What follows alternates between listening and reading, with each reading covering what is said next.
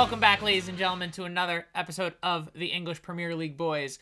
The Christmas ham is slowly digesting in our system, and I think I ate enough dessert to put a small family out of business. As always, my name is Matt, joined as always by, with me, is my best th- friend through the interwebs, uh, JD. JD, first of all, Merry Christmas. How was the festivities, sir? Merry Christmas, Matt. Um, yeah, the festivities were great. Uh, spent time with family, Christmas Eve, Christmas Day, and then I went to a casino Christmas evening. Um, that was fun. It was a very interesting thing to do, but I, I actually made money. I walked into the casino with 120 bucks in cash. I walked out with 165 dollars in cash. I dropped, I think, forty dollars on penny slots, and then I hit. I went to the blackjack table, two hands, 15 dollar minimum, won both hands on fifteen, and then did some more penny slots and came back and did two $25 hands and won both hands. And I kid you not, I hit on a 14 and the dealer was showing a face card. I don't know if it was the alcohol or I or the fact that I'd won the first three hands, but um, pulled a seven. So let's just say I was very excited. Uh, I got straight the fuck up off that table. I was like, I'm I'm I'm leaving I'm leaving this casino with money in my pocket. So yeah, I had a great Christmas weekend. Um, I, I I know you hosted your family's Christmas. So how'd that go? Uh, yes. Um, talk about Good thing you had that second bathroom. Yeah, God, thank God we have that second bathroom. Um, yeah, it was it was a lot of fun. Um, we had I think at some point over twenty something odd people in my house, and uh, it was fun. It was it was a lot of fun. Uh, definitely something we're gonna do again.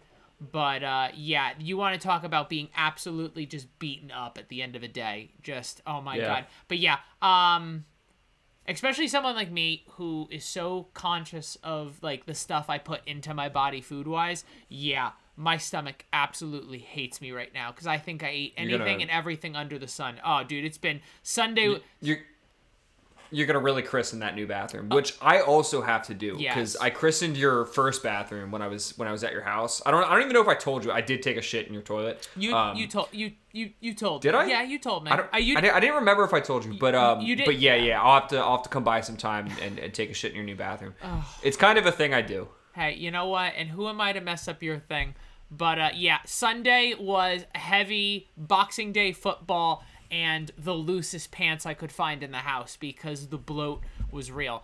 And speaking of Boxing Day football, boys and girls, we had a lot of fun, a lot of goals uh, over the Boxing Day fixtures from Sunday into Monday. Um, and JD, we just we have to start it off with the game that broke the most amount of goals in a Boxing Day fixture ever. Manchester City 6, Leicester City 3. Oh my goodness. I mean, this game uh, originally you see Manchester City take a 3 nothing lead and you um or I'm sorry, a 4 nothing lead and already I'm sitting here going, "Oh my god, Brendan Rodgers might not even make it to the tunnel before he gets sacked."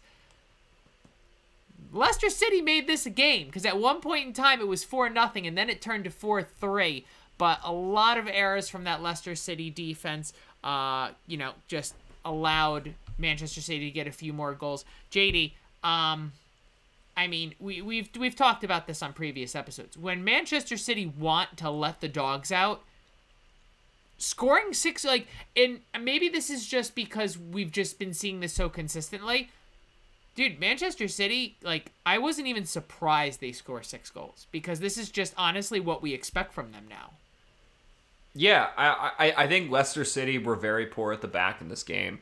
They they clicked into gear for Uh, how quick did they score 10 those minutes, three 10 goals? minutes. It Like was a 10 10 minutes. Yeah, yeah. goals in 10 yeah, they clicked into gear for about 10 minutes in the middle of the game, and that was about fucking it. Uh, other than that, they were pretty fucking awful. Yuri Tielemans, I I rate him so highly. Now, his first penalty giveaway is questionable. Is it is it there to be given? Yes.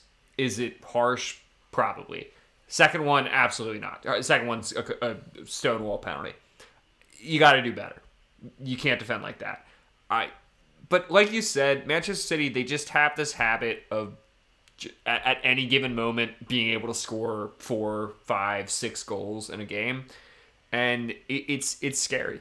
I mean, I mean it's scary. Leicester City are not a bad team. They were very bad in this game, but overall they they are not a bad team, and it's they're they're going through a tough time right now. They just got. I mean, I think. I mean, they got battered by Manchester City. Sure, they scored three on them, but they got battered. They got Liverpool up next. They just lost to Liverpool in the Carabao Uh-huh. Cup, playing a mostly I was about to say, strong eleven. let's let's be very clear. They lost to Liverpool's like B squad with like a couple sprinkles of guys from the usual Yeah. starting eleven. Hen- Henderson, Henderson, Jordan Henderson was the only like actual starter in that team, and it was it, it was. I mean, I I just expected to lose that game. I, I and, and I think Klopp did too. He was just giving guys time. I I mean, yeah, it, it was it, it's it's not great for Leicester City right now, and we'll we'll get more. We'll talk more about uh, their upcoming match against Liverpool later. But um, yeah, I. City are they're they're just looking like they they can do this to just about anybody. Yeah, Just about anybody. I, and I know it's what we're doing now. We're going to talk about our Pepper Brooks MVPs uh, during the uh, games instead of saving them towards the end. Um, yeah, I I usually don't do an ouch town. Uh, I I am doing an ouch town, and it is on Yuri Tielemans because uh, I'll be honest. Yeah, that first penalty may or may not have been questionable, but giving up two penalties in one game. I mean, I'll be honest with you. The two penalties he gave up, I- I'm not saying he's the reason why his team lost that game, but going down into half two nothing compared to being down four nothing is a mountain I don't believe any team in professional sports can climb. I feel like if you had to put it on one person, I feel like Yuri Tielemans actually lost this game, and I know that's so unfair. But giving up two penalties against an already stacked Manchester City side, yeah, dude, it, it's it's straight to Ouchtown for you. I I and I know because we rate him so highly on this podcast, but it was a very bad day at the office, and it's just something that we have to mention. Oh, I didn't Yeah, know. I I, mean- yeah, I didn't know if you had anything else to say. Um, all right, we'll just No, I, uh, I, I agree. I agree with you. Yeah. Um, can't rate him highly enough, but uh, yeah, you can't be, you can't, you can't do this. yeah, it's it's just it's just it's just not good enough. But guys, we're gonna go to the next game.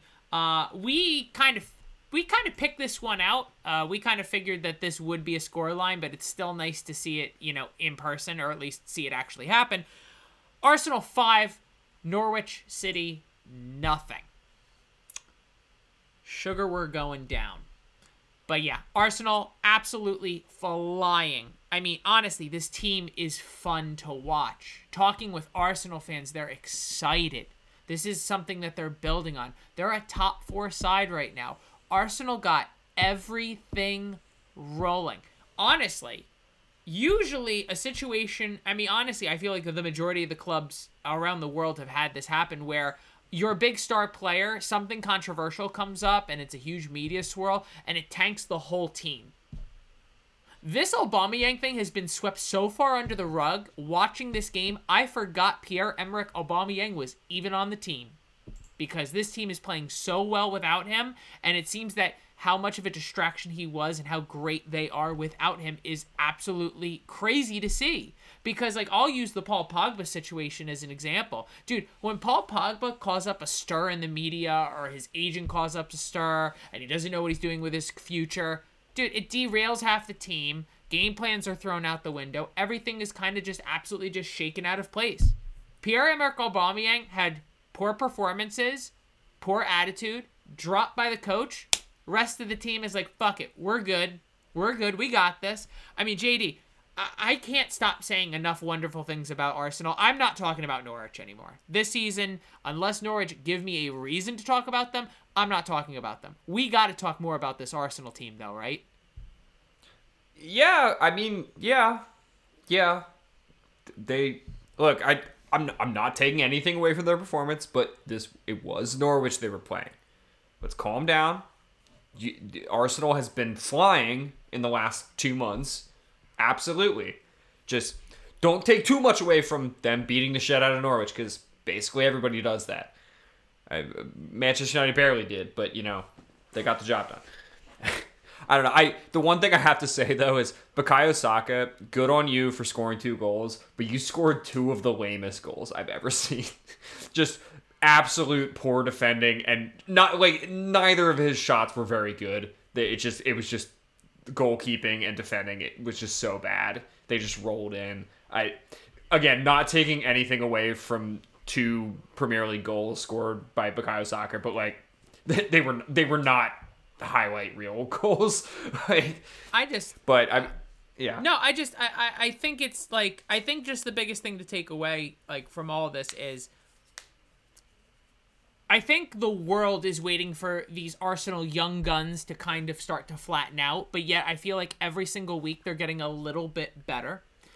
And just uh eh. just wait till uh just wait till you know a bigger team comes oh, calling for Bukayo Saka and Emil Smith Rowe. But you know what? I, I I just I wonder. I wonder if Arsenal have enough brewing where they can kind of fend off some again it's it's if if they can consistently make top four. I'm not talking about just this season. They, yeah. they might make top four this season.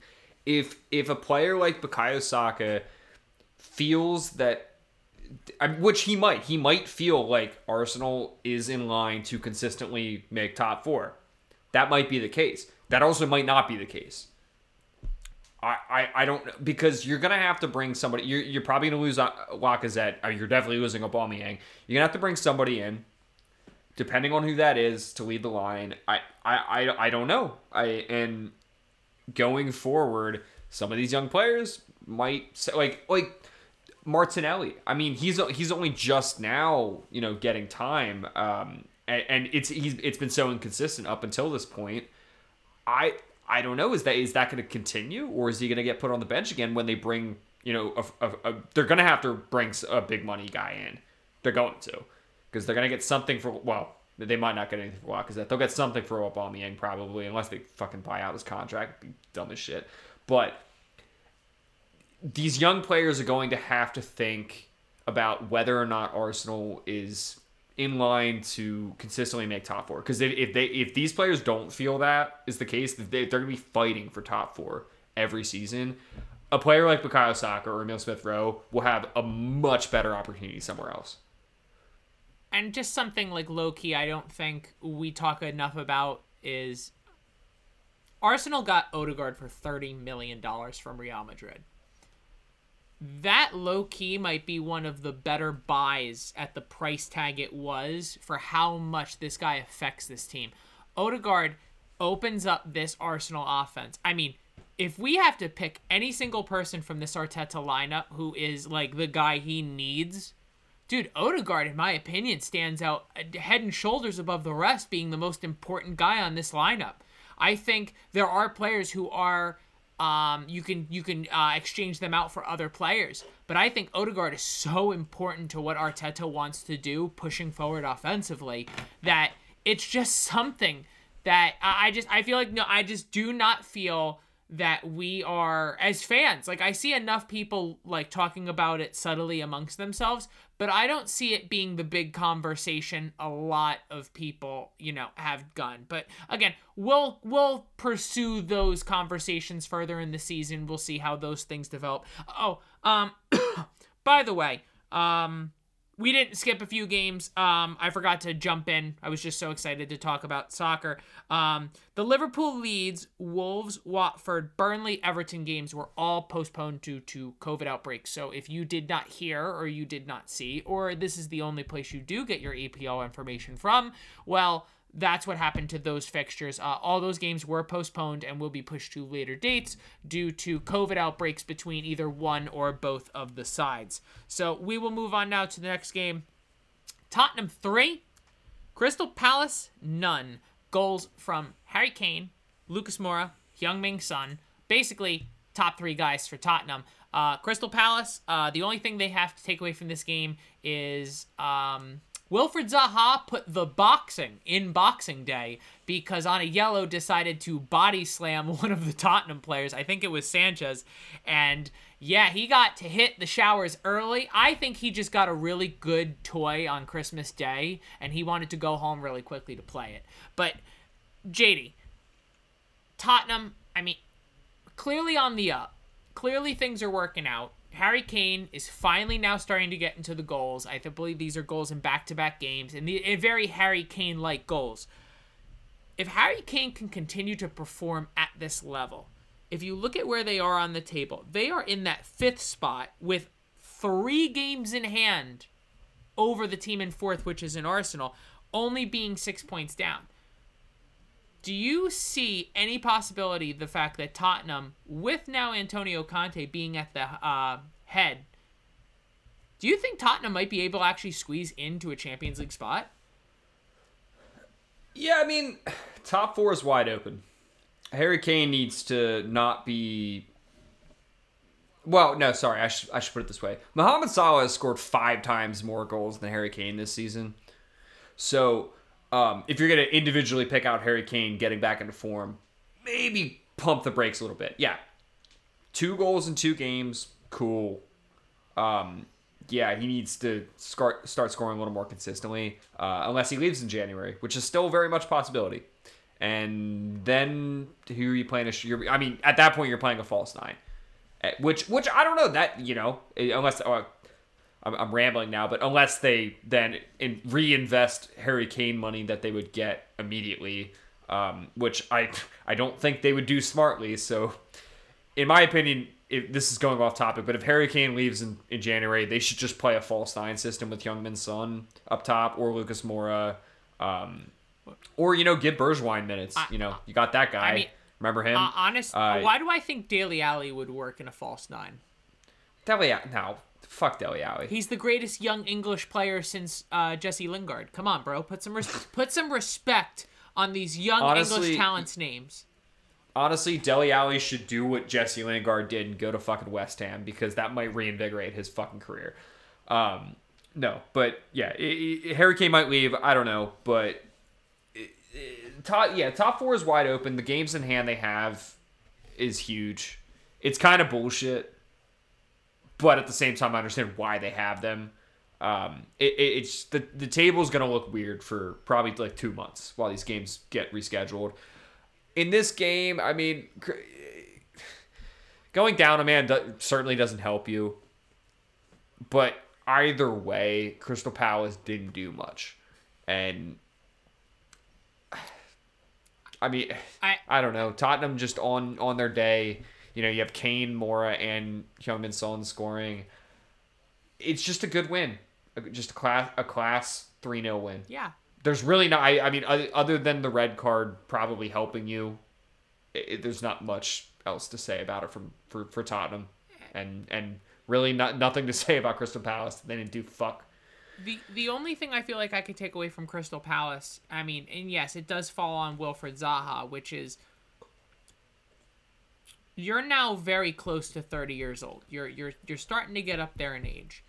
And you kind of especially, you know, being one of the leaders on this club. I'm not sure if he's the captain or not. I know I think I feel like he's been captain for certain games, but I don't think he's the full-time full-time captain. I, I just you need to have a much stronger mental state to be the to be you one of the head guys on this team. On a yellow, your reckless challenge which led to your second yellow had no business like you just there was no reason behind it and you have to realize at this time the only way your team is going to get back in this game is if you're on the field and you need to have the sense of maturity to kind of understand that hey if i screw up like he did, I'm taking my team completely out of the contest. And I feel like that's just something that Crystal Palace over time will hopefully get some players of stronger mental states to be in, you know, be in leadership positions because Wilfried Zaha once again proved that he can be good at times, but at other times he can be extremely inconsistent and actually hurt his team more than help his team. Uh, I, I guess like I, I mean I, I really don't have much to say else on Crystal Palace's point of view. Um, I, I think I'm ready to move on. Um, this though, this game, this is the game I happen to be keeping. This is the game I had on the big screen. I had a couple games on laptops, tablets. This was the game I had on the TV, and I'm sure glad I did. West Ham 2, Southampton 3 in what I can only describe as a heavyweight bout between two guys at 300 pounds, basically just exchanging rights, like just full right body checks to each other. One hit after another after another, both teams getting absolutely lethal punches in. But Southampton ended up getting the absolute fucking killer. JD. Southampton had every business to be in this game. They went toe to toe with a much better West Ham side. And now we need to start having the conversation because West Ham, even though, and they have played more games than everyone else around them. If every team around them gets their vict- gets their win- gets wins, dude, we could be looking at West Ham being in eighth, possibly ninth position in a few weeks. West Ham are slipping. Is this cause for concern, or do you think David Moyes has enough to kind of get the ship right, you know, right before we get out of this crazy Christmas schedule? I, I think West Ham are coming back down to earth a little bit. Um, they are a very good team, but this is still a West Ham team where they they have star players, and they have you know some some positions where they could do a lot better. You know, Craig, Craig Dawson is not the answer going forward. And I mean, I'm pretty sure he made the mistake for the penalty, unless I'm wrong. Yeah, so he Pretty- was. yeah, so I'm pretty sure it was Craig Dawson that brought him down. Probably that- should have been sent that- off. So that actually was a very controversial point because he lost his footing about 10 yards up. But instead of going down when he lost his footing, he stumbled 10 additional yards and clashed right into the back of the Southampton player. Um, I thought it was the correct call. I thought that was Yeah, a penalty. Um, I understand that he lost his footing, but if you know you're going to go down, There's enough space Yeah, to there's enough space to go him. down without hitting him, and I think he knew what he was doing, and I think he was like, "Hey, if I just look like I'm going down, it's by accident." Well, unfortunately, yeah, it, it, it was the correct call. I, I believe both the referees and VAR double checking made the correct decision on that play. Yeah, and uh, I, I I don't know. I I think West Ham are still fine. If they if I mean if they don't get rid of too many people in January or the summer and they make some shrewd signings, I I think they can. I think that they'll definitely be in the Europa League category at come the end of the season. Um, maybe they could have a late. I mean, well, late season push. There's still half the fucking season to go. They could have a second half season push, and you you never know. They, they they showed it to us in the beginning of the season how good they can be. Who knows? They could be up there for, for that number four spot. But overall for this game, I think it was just dead even. I, I think West Ham are unlucky that they lost. I think a, a fair result would have been a draw. All credit to Southampton, but a, a fair result would be a draw based on on the stats and just on the highlights I saw. I did not watch this game, but for what I saw, I, I think this was a dead even game, and probably would have liked to see it be a draw. But good on Southampton. Uh, It's a it's a big three points against a very tough team. Yeah. I mean, honestly, yeah, all, all, all credit to Ralph Hasenhüttl's side uh, going away to the London Stadium and grabbing all three points. That, that That's, again, I think that now puts Southampton about n- like six or nine points above the fall, and that's huge. Uh, uh, three points on the road against a top six team. those are the wins. Those are the games that keep you up when the points get tight. But we'll um we'll move on now to our next game. Aston Villa won. Steven uh well, I would say Steven Gerrard. I my apologies. Uh, Chelsea three. Uh, Aston Villa uh, being out their coach. I actually didn't hear about this until they were talking about it right in the pregame that Steven Gerrard would be out um, with on the COVID safety protocol. He would be watching and zooming in from the game at home from home. Um, but Thomas Tuchel's side um, just overall looked the much better. Um, uh, honestly, uh, the only goal to give out in this entire game for Aston Villa was off of probably one of the best own goals I've seen ever. I mean, that header was from like over 18 yards out off of uh, James' head. But two Jorginho penalties and Romelu Lukaku looking like what we think Adama Traore looks like, except he actually can put the ball into the net. Um, basically running like 40 yards with three players on his back and still being able to finish. JD, Chelsea have had a lot of penalties this year.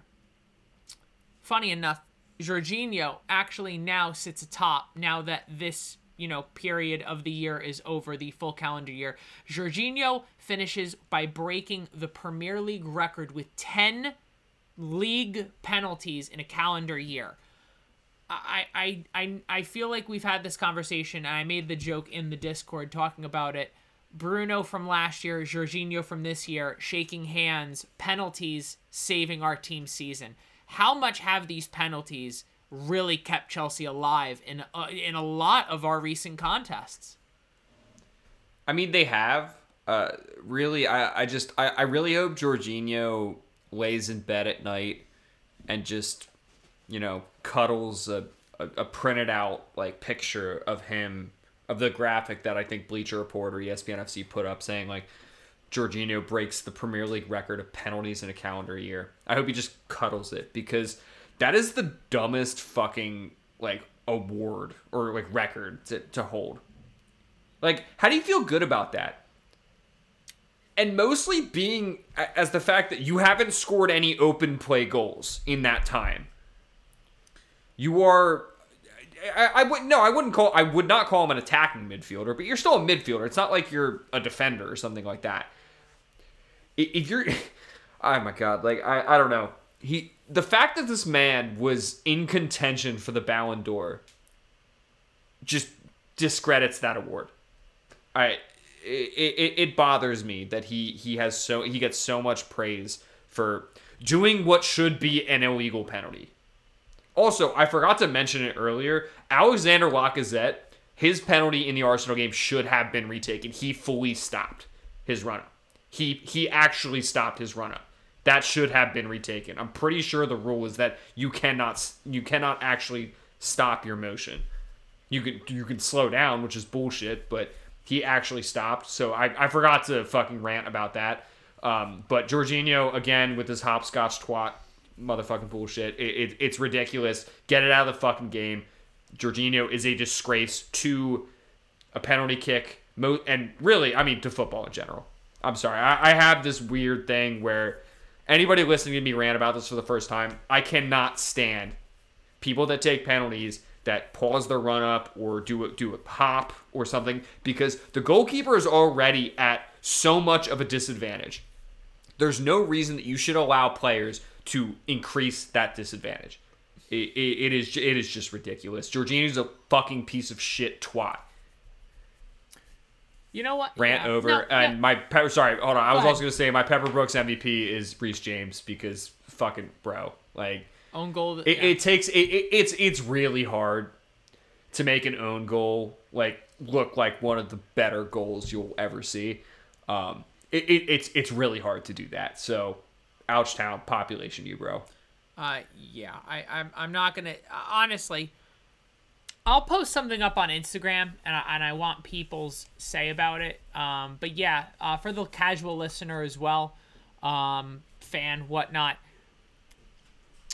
I, I personally agree with JD. The goalies are already at such a disadvantage that the jump, the pause, anything before a penalty to kind of get a goalie to already move off of his line a little bit or kind of show his card on which way he's going to go or whatnot. Eh, I don't know. I personally think it it's it's it's not good for the game. It's it's not. Or, or if if a player pauses or hops, you you can't retake the penalty if the goalie's off his line. How about that? Easy fix. I just I, so I I think the issue with that I think now that you're gonna get into that I think the problem is is then because then there's a huge gray area of what can be yeah. can- Then then just don't let him that's, pause or hop. that's what I, I think. Yeah. If you're gonna do it, just cut it all together. Don't give the goalie a leeway where the kicker has a leeway, because then there's gonna be this massive gray area of the goalie's gonna jump off the line and what is considered a pause and what is considered a jump, and then you're getting. I feel like at that point just- you're gonna get too yeah. technical with it. I think you It's, just it's so simple. Just the, the the the penalty taker needs to run full like full straight through the kick. oh god. He, he cannot he cannot change his he cannot change his the speed of his run up. all right, so If he does it fully slow, that's fine. If he does it fully fully normal speed, that's fine. Aye. He cannot stray from his starting speed. Paul Pogba, go- I- Paul Pogba yeah. going negative two miles an hour before taking a penalty kick will always live in just Yeah. And and guess what? As long as he does that the entire time until he kicks the ball. So basically he'll have a terrible plant foot. Well, so my Like- well, so my question is is could I run up really slow, plant and then kick? Like or Yeah, okay. yeah, yeah, yeah, Alright. yeah. That, that's what I'm saying. That would be dumb to do Oh. because that that's that that'd be actually harder on the penalty Yeah. taker. I think. Well, I think- because yeah, you don't get any force. You don't. Yeah. Any, you don't get any momentum, so the kick's probably going to be pretty slow. I just feel like as a goalie, you want the run up to be as fast as possible because I think the longer you sit there waiting for the guy to slowly chop up, it's like you're sitting there and you're overthinking it. You're like, oh, hey, I'm gonna go right. I'm gonna go right. Oh wait, wait, should I go left? Should I go? Oh, fuck! Yeah. Here comes the kick. Like when it's a quick run up, you just choose a side and you just go with it. But yeah. Um, I'll put something up on Instagram uh, over the next few days. Uh, you guys let me know what you think. Uh, should the jump slash pause in penalty kicks be taken away, or are you okay with it? Um, I feel like we're gonna get a lot of Chelsea fans who are gonna be like, "Yo, bro, don't mess up our good thing." And then there's also gonna be Man United fans like myself who are gonna go, "Well, that's like basically what Bruno does." But Bruno doesn't take penalties anymore, so I don't have to worry about that.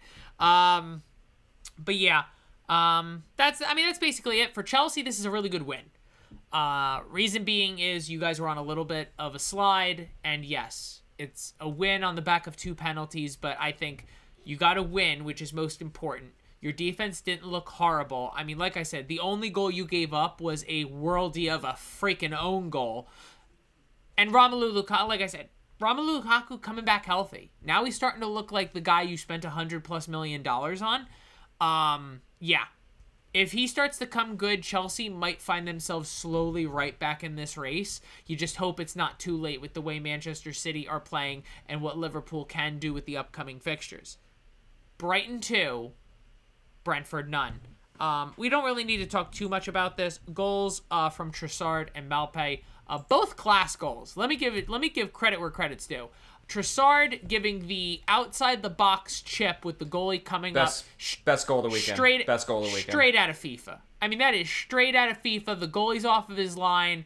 What a beautiful chip! Doesn't let the ball hit the ground. It, it some absolute class. And Maupay's finish should also be considered, you know, in my opinion, a really really solid goal.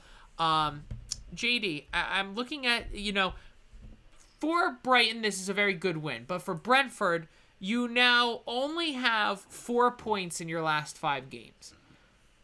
You're starting now to kind of see the cracks starting to form around this, you know, side.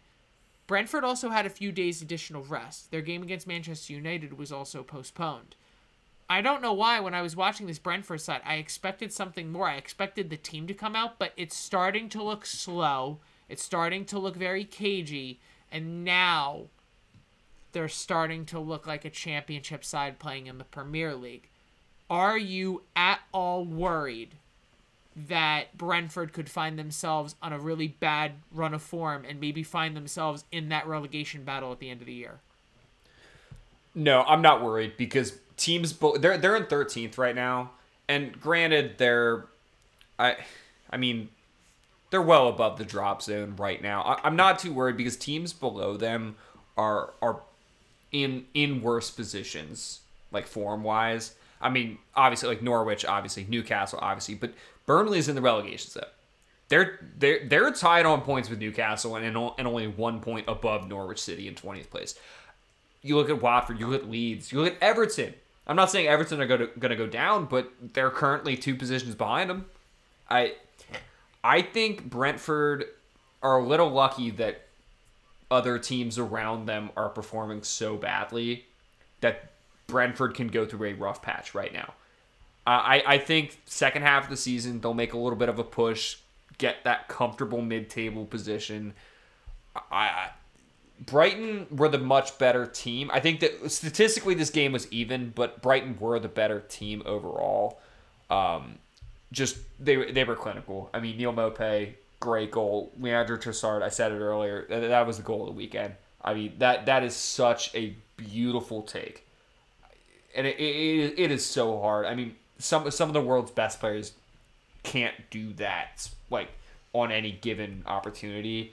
So for Leandro Trossard to, to do that, that it's just something special, and and uh, Brighton deserved it. They they've been they've been pretty good all season for, for where they should be. I mean ninth ninth place right now. That that's about that's maybe even higher than I think they should be. So if they can if they can consistently pull out some results like this, they'll be fine. But good game overall. Yeah, I mean honestly, I forget the exact statistic, but there were like the amount of goals that were scored on like this specific Boxing Day. We still have the United Newcastle game to talk about, but that fell on Monday for some reason. Um, I still don't know why. But yeah, I mean the amount of goals and the amount of action that came from this Boxing Day, whereas at 28 goals, 28 goals. That's I'm telling you, and that's with that's with that's with um, three, what three, three games, games, being yeah postponed? three games or, being postponed. Yeah, yeah t- still 28 goals. Yeah, yeah, yeah in, yeah. in six games. Uh, you know what? I'm telling you right now, Boxing Day soccer. You really there's really nothing else like it. Um, all right, we're going to jump now to the final game of the weekend. It did fall on Monday, as I said, and again, I still don't know why. Uh, Newcastle won, Manchester United won. Very, very big surprise game. Uh, JD, I want to do something a little bit different here. I want you to ask me questions about the game. I usually am the one who steers the questions and things. I want to flip this a little bit. I want you to take the role and I want you to ask me as a United fan. I want I want you to ask me some tough hitting questions and I want to see if I can answer them as best as I can. Okay. Um, first question, yes or no? Or no, sorry. Not a yes or no question. Uh, How much do you think Harry Maguire is worth monetarily in British pound sterling? So he was brought in for what? Wasn't it like 80 million pounds or something like that? Yes, 80 million pounds. Ballpark Yeah, figure. I 35. I don't even I don't I honest to God All right. No, I I That's a little high, don't you think? I, I know I I, th- I think cuz here's the thing. And oh, well, yeah, English tax. Okay, yeah, English I- I think you- that, that adds 10 or 15 million. Uh, I just look at it from this point of view of, and I think it's hurting Harry Maguire having the price tag he has. And I think it hurts Harry Maguire the fact that he was like made captain immediately joining the club. Like Ashley Young went out and he immediately became the club's captain. And it's just like, I think it, he became captain for all the wrong reasons. He became so expensive for all the wrong reasons. And the issue is, is that's made the microscope put on Harry Maguire so big, and every mistake he makes is times a hundred because you're the most expensive defender in history, and you are the captain of Manchester United. I mean, even if he wasn't worth, let, let's say United spent $35 million on him. If he was the captain of Man United immediately after joining the club, still everything he would have done is under a microscope. But yeah, him and Varane. I mean, Varane, you could 100% tell has not played, you know, full pace soccer since his injury. And he gave him and Harry both had very poor games, even when United was dominating heavy possession at the later part of the game. Passing the ball side to side with no intention of going forward really killed a lot of the momentum United was was building towards the end. Yeah. All right. Well, um, question two: How much does Alan St. Maximin cost this summer? Um, First, I want to. I, I hope he's okay. Um, him and Callum Wilson both being out now for who knows. They both look like they pulled calf injuries, and you know, hearing the announcers say that that's like a six to eight week injury, um, that could be the kiss of fucking death for Newcastle. I understand they might bring guys in in January, but not having probably your two best players during the most crazy part of your schedule, um, ah, dude, it might be the kiss of death. If Newcastle can find a way to stay up, you are looking at a player who could sell for easily 75 million euros. And that is to anyone. That Yeah. is to Yeah. Germany, Italy, France, doesn't matter. Um I just watched this guy like I anytime you have to go against Alan St. Maximin and he's on his day, like because the issue is is there are games he'll disappear. There are games he's pulled at halftime because it's just not working. But when you're a side that sit back and counterattack the way that Newcastle do, dude, when you're a guy like Alan St. Maximin and you have Diogo Dalot, who is not good defensively at the right back position, and Harry Maguire to go right up against, dude, that's that's an easy day for Alan St. Maximin. But the key thing is going to be is that injury. Um, especially for a guy who is as pacey as he is, dude. That's that's gonna, dude. I'm I'm so worried for Newcastle that that could be a huge problem. Not only for them to stay up, because if they don't stay up, they might not. They might like 50 million might be the range. You could literally Yeah. you could literally lose 25 million dollars in profit just by going down. Yeah. Yeah. No. No. For for sure. All right. My my third and final question about this game for you, Matt. How do you feel about, you know, really like the, the just the whininess of Cristiano Ronaldo, and I mean I this is exactly what I said when when he signed for Manchester United. He in this game he made just ridiculous runs. Like i and not ridiculous runs but in the circumstance that he's complaining about it like not being passed to he's making like darting runs 50 yards away. And when he doesn't get the ball he's like swinging his arms around screaming at teammates. Why didn't you pass me? There's like three guys on him.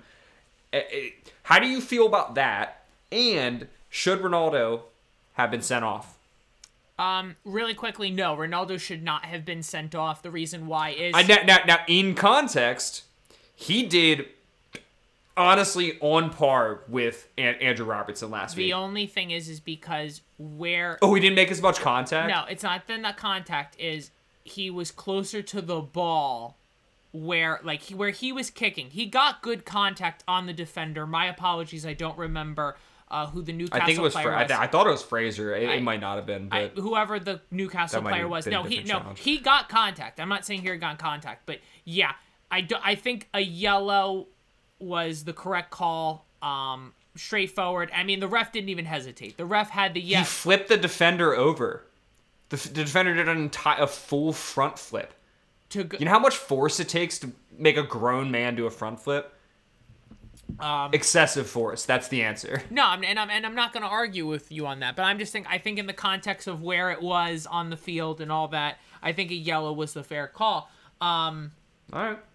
when it comes to and it's not just Cristiano either. It, it's a lot of players on this team. There's a lot of arm pointing. There's a lot of arms in the air. There's a lot of screaming and shouting. Um, David De Gea is, I mean, literally screaming at players left and right. That tells me that there there's a lack of communication or there's a lack of execution going on where there's an expectation on where players need to be where the pass needs to be and just the overall expectation. There were a lot of times today marcus rashford bruno jadon sancho greenwood had windows to deliver balls and passes to open up people not just cristiano but other players on the field in general fred and mctominay couldn't complete a pass today to save their entire life and for Cristiano, it, it, it's it's extremely frustrating because Cristiano Ronaldo has had the ability and the blessing of his career to be surrounded by some of the best playmakers in world football history. I'm not just saying in our current generation history. he's he's used to a level. And for him, this is extremely frustrating having balls not get anywhere near where he need he like he's expecting them to go because uh, I'll be honest today. There was about a 20 or 30 minute period I forgot Cristiano Ronaldo was on the field. And it was something that the commentators were making a very good point about is you could have the best forwards in the world. You literally could have a front three of Messi, Cristiano Ronaldo, and Neymar. If your midfielders cannot get them the ball, what do you expect them to do? Like and and, and that it's I just imagine imagine going from a Real Madrid midfield of Toni Kroos, Casemiro, Yeah. and Luka Modric to fucking Fred and McTominay. But I mean, you. but, so bad. But you you even look at it like that was the same thing he was talking about when he was at uh, Juventus. Uh, Dybala was nowhere near on the form he's currently on right now, and he had other exchanging midfielders that just were not delivering what he wanted. He was getting, I mean, and we've all seen the videos now of him going absolutely buckshit crazy in locker rooms during Juventus's I don't like I guess they're like all or nothing documentary where he's screaming at the whole locker room. It's not good enough. Like we are not performing to the level we need to perform. And I, I agree. I agree 100% that Cristiano Ronaldo also has the right to be extremely frustrated because at the end of the day, it, it- dude, I, I look at it also from the point of view Michael Jordan probably reamed players for not, you know, doing what they needed to do. Wayne Gretzky probably fucking laid into people. The best I'm, players. I'm not. I'm not saying that those great players didn't. LeBron James does the same thing. I. I, I just. just. Oh no! I don't. Don't get me wrong though. But the, the thing that the thing that I that that really jumps out to me, and I see it for a full ninety minutes. And this is this hasn't been just something recently that happened. This has been all year for Manchester United. The arm pointing, the waving. This was during Ollie's tenure. This is now during Ralf Rangnick's tenure. That's telling me that there's a lack of communication and there's a lack of execution. And people are expecting other people to do things and they're not doing it, which means we have to get back to the drawing board because outside of the first game, I haven't seen any of the high press. I don't know about you, JD, when you were watching this game. If you told me Ollie Gunnar was still the manager, I'd believe you. Like, sitting back, absorbing some pressure, long balls. That's exactly what Ollie did. I thought this Ralf Rangnick era was supposed to be high press, high energy, quick turnovers, quick counterattack. I didn't see that at all today against Newcastle. And Newcastle. So, so, oh, go ahead. so, so what are you saying? It wasn't the manager. It was the players. Oh no, I I think I still think Ollie I think Ollie's time was done. Don't get me wrong. I just think that and, and it's again, it's a conversation some of us have had where it's like, dude, maybe these players have just gotten so used to what Ollie's doing.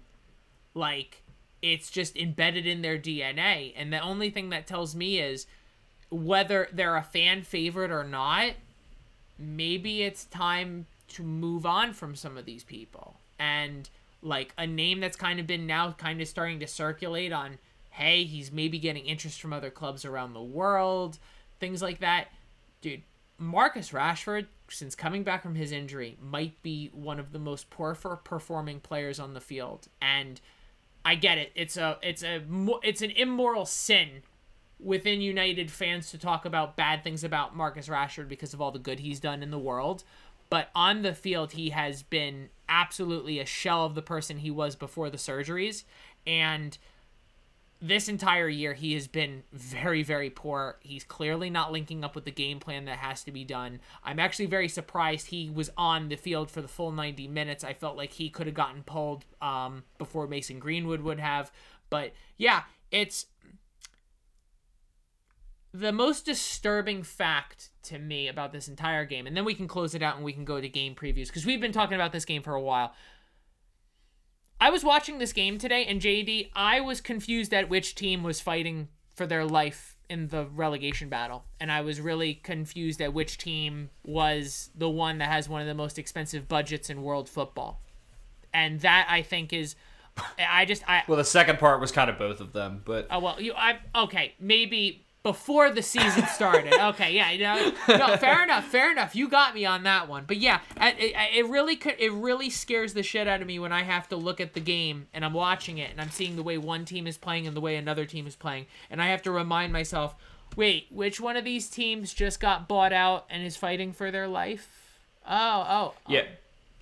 The wildest stat is that they both like both teams had 13 shots and Newcastle actually had twice as many shots on target. that's it. That's that's the wildest stat, honestly. Um, I, I New, Newcastle. I'll just say my piece. Newcastle, I, they should have won. they should game, have won. honestly. They should have won. Be- Manchester United did everything in their power to let Newcastle United win this game towards the end, and I it, it took the crossbar from uh, oh who the fuck shot that was that Jacob Murphy I, I think we, I want to say it was Jacob Murphy hit the crossbar or or hit the hit the post. I might be wrong if it was Jacob Murphy or Yeah. not. Um, but uh, but and then it bounced back and fucking I think or it was either Almiron, or Brian uh, Fraser. it was Almiron, and then David De Gea might have and, David and that, yeah, save of the season. That's great. that's- yes. Well, yeah. Well, we're halfway through the season, I- but yes, I it. probably so far. Yeah, save the season. Yeah, that- like- but yeah, it took it took that to not lose to Newcastle. So That's when you know you're having trouble. a funny a funny conversation piece between United fans is David De Gea is never the best goalie in the world when Man United are good. Like last year when Man United were flying at certain parts of the year, David De Gea was the most inconsistent keeper in the world. Now that Man United is back to being bum average, David De Gea goes right back to being the world's best. Um yeah, it was uh dude, I'm I'm telling you right now, I really hope, you know, I'm interested. January will be open by the time the next games are by t- by the time we oh no not yet actually no we'll be releasing on New Year's No, Eve there's midweek. There's midweek games we're gonna talk about. good fucking god um I- I'm interested to see what United do in the January transfer window because now United are starting to be linked up to a lot of different players and if they're Ralph's guys maybe they can change the culture but yeah we'll uh Whatever happened to whatever happened to United's academy? Just every window, they're like, all these fucking players. We got to bring in as many players as possible. I Whoa. I understand they have an academy. I'm just I'm just saying. whoa They are. They. I mean, they're just shelling out money left For- and right. for- kind, not really selling people. For, I- all right. For, first of all, let's all let's all calm down just for five minutes because we can talk about one. You have Marcus Rashford, Mason Green, Mark Rashford, Greenwood. Mason Yeah, Greenwood, cool. Scott McTominay is an academy product. You also Was it? Was he an academy guy? I thought they just brought him in young. Nope. Okay, he was an academy, academy guy. guy. Okay. Okay. You have Jesse Lingard, who yes, Well, every okay. Okay. Hey, hey, Okay. it counts. You have um and Okay. you haven't you have this 18 year old who actually just signed his first professional professional deal and Elanga. Uh, he is kind of Yeah, but what? Okay, I'm talking about guys that were in this game slash Oh, in this game. Well, actually, pl- act, well, eh, but actually playing Yeah, like well, right semi regularly. and and and Gala, I don't know if he was on the bench for this game, but he has gotten consistent minutes in other parts of this game. Ralf Rangnick clearly is doing something with the academy, and he's clearly doing something with the, the youth system. So I'm interested to see because a lot of guys who are on the fringe of being U21s to first teamers, a lot of these guys have gotten contracts recently under Ralf Rangnick. So it, there's clearly something there brewing. But yes, uh, Ralph wants to bring in some of his guys. That's what it's going to be. He's going to want to bring in guys who are going to want to do what he does. Ralf Rangnick, I know you're listening. Tyler Adams. Tyler Adams, Tyler Adams, Tyler Adams, Tyler Adams, Tyler Adams, Tyler Adams, Tyler Adams, Tyler Adams, Tyler Adams. Let's get to some game previews because, yes, boys and girls, at 10 a.m. on Tuesday, 10 a.m., okay? While you're at your office, crack open a beer secretly. Don't tell the boss. Trust me, I won't. We have some midweek action at 10 a.m. on a Tuesday. 10 a.m. on a this Tuesday. and and this podcast will come out the night we are recording it because we didn't realize games were at 10 a.m. the next 10 day. a.m. on a Tuesday. So, uh, this is as as we are recording right now. It is 8:58 p.m. As I am saying this on Tuesday night, or no Monday night. I'm excuse me, Monday night, 8:58 p.m. This will be live, definitely by 10 p.m. Yeah. Tuesday night. And uh, trust me when I say at 10 a 10 p.m. I will be making that post. Basically, I'm gonna wait for JD to let me know the episode is up. Um, yeah, yeah, uh, yeah. I, by 10 p.m. So I keep saying Tuesday, Monday night. 10 p.m. Monday night, uh, December 27th, 2021. This will be live. Oh, really? Which doesn't. Yeah. I mean, this means nothing because it won't be live until then, so you won't hear this until then. Sorry, Whatever. I, I'm. This opens up a whole new thing. Whatever. It'll be live. It won't be live tomorrow morning. It'll be live tonight. Oh, by the way, uh, I'm always saying that to you. by the way, Pepper Brooks MVP, uh, Joelinton from Newcastle, uh, absolutely phenomenal. Oh, great yeah, game, ab- great absolutely Oh my phenomenal God. game. Yeah, um, dude, fucking balling performance. All right, let's get through these games. he megged somebody. He megged somebody. He megged two people. I said it in the Discord. I, me- I said this it in the game. Discord. I said, you know, you're having a fucking bad He- day when Joelinton's out here megging He people. megged two people. He did it in the first half too. Okay, I'm having a bad time. Okay. Um, yeah, you you know you're having a bad time uh, when that when that's going on. Really quick, as of this point, JD just told you what time we're recording. Um, at this point, the Arsenal Wolves and the Leeds United Aston Villa games have been postponed due to COVID outbreaks. So, yes, uh, those games are off the books. So, JD, let's get started. Crystal Palace will be hosting Norwich at 10 a.m. on a Tuesday. 10 a.m. on a Tuesday. 10 a.m. on a Tuesday. Fuck my life. Um, yes, uh, the fans, Crystal Palace, me, Crystal Palace, JD. Uh, yeah, Crystal Palace, easy. Norwich are fucking shit. Quick- oh, Um, quick- Crystal Palace, Quick thing, Wil- Uh, uh, uh, Wilfried Zaha will not be in this game though. a a Wilfried Zaha-less Crystal Palace. I don't care. Connor Gower is gonna run the show. Love it. Easy. Southampton, after their big big win against West Ham United, will be hosting Tottenham. JD, I'll have you start this one off first. I think Tottenham will win, but it won't be as easy as it looks on as it looks on paper. Tottenham will probably comfortably win, and I say comfortably is in like a two-one or something like that. But Southampton will give them some fight. But yeah, Tot- Tottenham's still gonna win, easy. The fans, as well as myself, are going to be going with Tottenham. Uh, kind of looking at all these games, I feel like we're going to have a lot of same answers. West Ham are going up against Watford. Watford being the home side. The fans are going to go with West Ham United. JD, I'll hand this now off to you. I'm gonna go a draw. Ooh. Wa- Watford at home. They they've shown little little bits of it this season. They- They've shown little bits. Dennis has been fantastic, and the, I mean the home crowd maybe can push them. And West Ham, like I said earlier, back down to earth. Couple bad results recently. I think this might be a shock result, but I'm yeah, I'm gonna go draw. Well, I agree with the fans, and I'm disagreeing with you because I think West Ham will take care of this. I think this is a golden bounce back opportunity for the Hammers. Um, yeah. Liverpool Football Club, with their actual starting 11, will be going up against Leicester City Football Club. Uh, I'll take this one off first. Uh, yeah, I think Liverpool are going to take this easy as well as the fans do. JD, I hand this off to you as a Liverpool fan. Leicester couldn't beat your third string team. I can't imagine they're going to beat your first. Yeah. Uh, it, it, it, in the in the most unbiased way, like you said, Leicester can't beat Liverpool's B slash C squad with most of their first team. They can't beat Liverpool's first team right now. So home or away doesn't fucking matter. Liverpool will run riot on Leicester. I I think Leicester will score. They will expose Liverpool's high back line. James Maddison, Jamie Vardy, there, there will be something there. But Mohamed Salah, Sadio Mane, Diogo Jota, you give them a sniff of a chance. Right now, the form they are in, no, no chance. No chance. The- the- I mean, this game could be like 4 1, even 4 2, and Liverpool still feel comfortable. Chelsea Football Club will be hosting Brighton. Uh, JD, I'll have you start this one off first. Uh, yeah, Chelsea back on winning ways last week, but Brighton also got themselves a really massive three points. So both teams coming off of a win, but Chelsea are home. So what are you thinking? I'm gonna go Chelsea. It'll be a close match, but Chelsea and Brighton score late to make it interesting. Two one Chelsea win. Yeah, uh, the fans as well as myself are also going to go with Chelsea Football Club. Um, yeah, I think Chelsea got a win. Lukaku back in, you know, back in the start, like back in the mix. Um, I just don't think Leicester have, or not Leicester. I don't think Brighton have what it takes to kind of stay up with it. So, um, Brentford will be hosting Manchester City. The fans are going to be going with Manchester City, obviously. JD, I'll hand this now off to you. Um, Manchester City on the road. Going away to Brentford's never easy, but I, I, I don't know. I think Man City are just too much.